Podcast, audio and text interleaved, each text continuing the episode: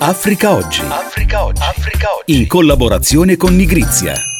Bentrovati e bentrovate ad Africa Oggi, io sono Luca Del Ponte e con la collaborazione dei giornalisti di Nigrizia e nigrizia.it facciamo il focus ogni settimana sui temi di un continente in divenire sulle relazioni tra Africa ed Europa. Sempre più stretta la collaborazione tra Russia e Algeria. Il 16 novembre scorso in Algeria, alle porte del Marocco, ha preso il via Desert Shield, la nuova esercitazione militare congiunta tra i due paesi contro il terrorismo. Gianni Ballarini. L'Algeria sta organizzando manovre militari con la Russia. Queste operazioni di terra si stanno svolgendo da martedì 15 novembre vicino al confine marocchino. Segnano un'accelerazione della cooperazione militare tra Algeria e Mosca, con il primo che sta diventando il più grande importatore mondiale di armi russe. L'operazione in atto si chiama Desert Shield. Quasi 200 soldati, metà algerini e metà russi, si stanno esercitando nella regione di Bekaa, nell'Algeria occidentale vicino al Marocco. Un'operazione terrestre di questo tipo è la prima sul suolo algerino ed è indicativo dell'accelerazione della cooperazione militare tra i due paesi. In passato hanno già organizzato manovre navali congiunte, ad esempio nell'ottobre del 2022 al largo del porto di Algeri. In direzione opposta, l'Algeria qualche settimana fa aveva partecipato alle grandi manovre russe a Vostok, nella Russia orientale. La cooperazione è ancora più forte a livello industriale. L'Algeria ha previsto un aumento del suo budget per la difesa del 130% per il 2023. La stampa marocchina, che chiaramente segue la questione con certo interesse, ha notato che in rapporto al PIL algerino l'aumento porterebbe il rapporto difesa-PIL dal 5,3% al 12%. Algeri starebbe così diventando il più grande importatore mondiale di armi russe. Secondo la stampa algerina è in preparazione un grosso contratto per un importo di oltre 11 miliardi di dollari, con il potenziale acquisto da parte dell'Algeria dei nuovi cacciarussi Sukhoi Su-75 di quinta generazione. L'attuale esercitazione militare crea inevitabili frizioni con il vicino Marocco, storicamente l'avversario dell'Algeria nella regione, ma Algeri sembra decisa a reinvestire militarmente anche al suo confine meridionale. Si tratta di combattere infatti i gruppi terroristici dello Stato islamico nel Grande Sahara nel nord del Mali, soprattutto dopo la fine dell'operazione francese Barkhane. La Russia condivide questo desiderio di imbracciare le armi contro i gruppi islamisti, quindi anche in questo caso gli interessi convergono. A COP27, la cui conclusione dei lavori è di questo 18 novembre, esce un report che smentisce la reale possibilità di attuazione degli accordi presi per la transizione energetica. Il rapporto, dal titolo Chi sta finanziando l'espansione dei combustibili fossili in Africa, presentato da più di 30 ONG internazionali africane,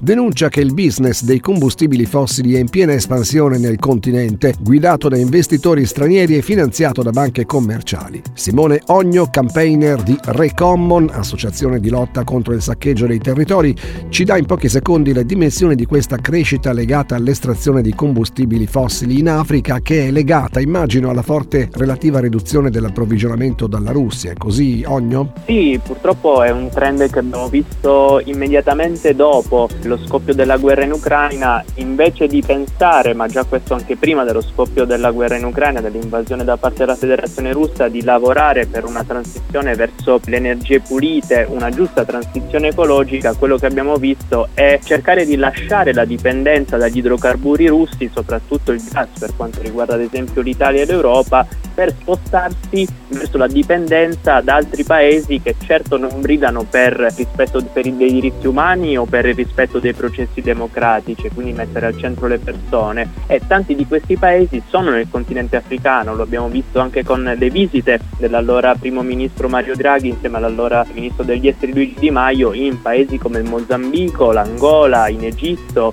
nella Repubblica del Congo e così via. E quindi con l'invasione dell'Ucraina da parte della Russia c'è stata una vera e propria nuova corsa al gas e il continente africano è stato al centro di questa corsa. Simone Ogno, la produzione da nuovi pozzi e giacimenti richiede dunque anche un maggior volume di investimenti rispetto a quelli che si facevano prima per ottenere gli stessi quantitativi di gas e petrolio e in questo voi vedete il congelamento di ogni attività legata alla transizione energetica, mi pare di capire. Purtroppo sì, se prendiamo ad esempio la più grande multinazionale energetica italiana, ovvero Eni, noi vediamo che ci sono gli investimenti da parte delle corporation energetiche che vanno aumentando soprattutto per l'estrazione di nuovo gas.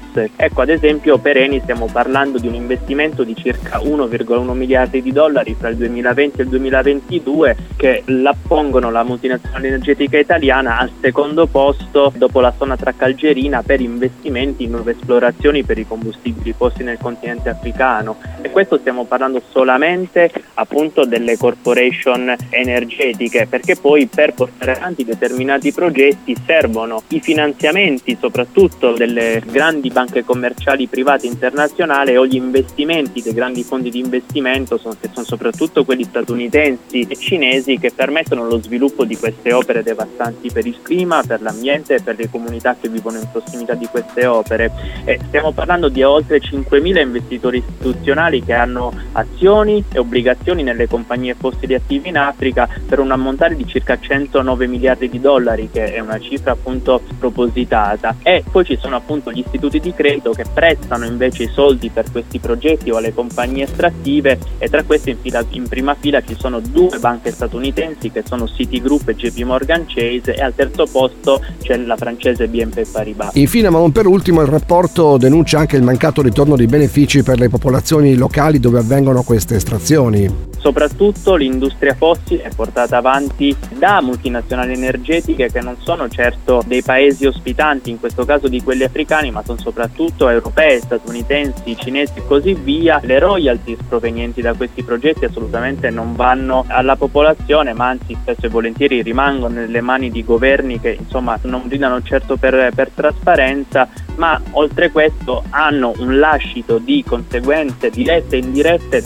assolutamente irreparabili sia dal punto di vista ambientale e climatico ma anche di quello sociale ed economico. E il caso del Mozambico da questo punto di vista è emblematico perché da quando si è sviluppata l'industria fossile soprattutto per i grandi giacimenti di gas offshore al largo di Capo Delgado si è acuita, si sono acuite anche le diseguaglianze sociali nel paese tanto da portare a un'insurrezione armata che negli ultimi mesi, negli ultimi anni ha purtroppo purtroppo causato tantissime vittime tra la popolazione e tante altre persone sono state costrette a lasciare le loro case. Questa domenica 20 novembre sarà proclamato beato il missionario medico Giuseppe Ambrosoli, un sacerdote chirurgo che ha consacrato tutta la propria vita all'Uganda, alla sua figura e alle sue opere umanitarie dedicata alla bussola della rivista Nigrizia del mese di novembre ci ricorda il valore e l'eredità di Don Ambrosoli, il direttore di Nigrizia Giuseppe Cavallini. La figura di padre Ambrosoli, al di là delle sue origini che sono ben descritte anche nella bussola che abbiamo eh, voluto... Le possiamo anche dire perché è molto curioso, no? Il fatto eh, che... Sì, sì, essendo di famiglia ricca, il papà aveva iniziato con poco e,